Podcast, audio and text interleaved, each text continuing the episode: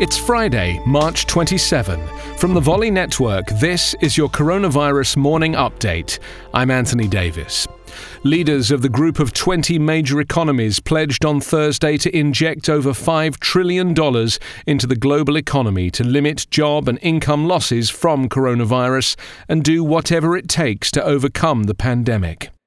Canada yesterday slammed a US proposal to deploy troops along their undefended border to help fight the spread of coronavirus, saying the idea was unnecessary and would damage relations. Amazon is at the front line of responding to outbreaks of the coronavirus in the US, delivering essential goods, while about half the population faces government stay at home orders. However, news reports that a handful out of Amazon's hundreds of thousands of US warehouse workers have contracted the virus, raise the potential of future site closures and operational disruptions at the world's largest online retailer.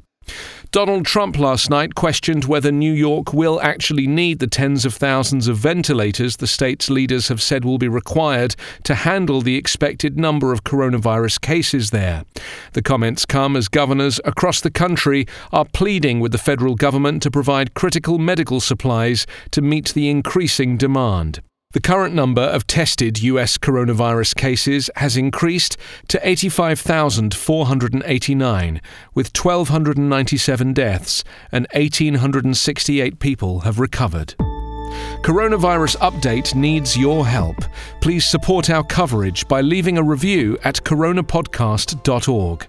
Your positive reviews make this show possible. That's coronapodcast.org.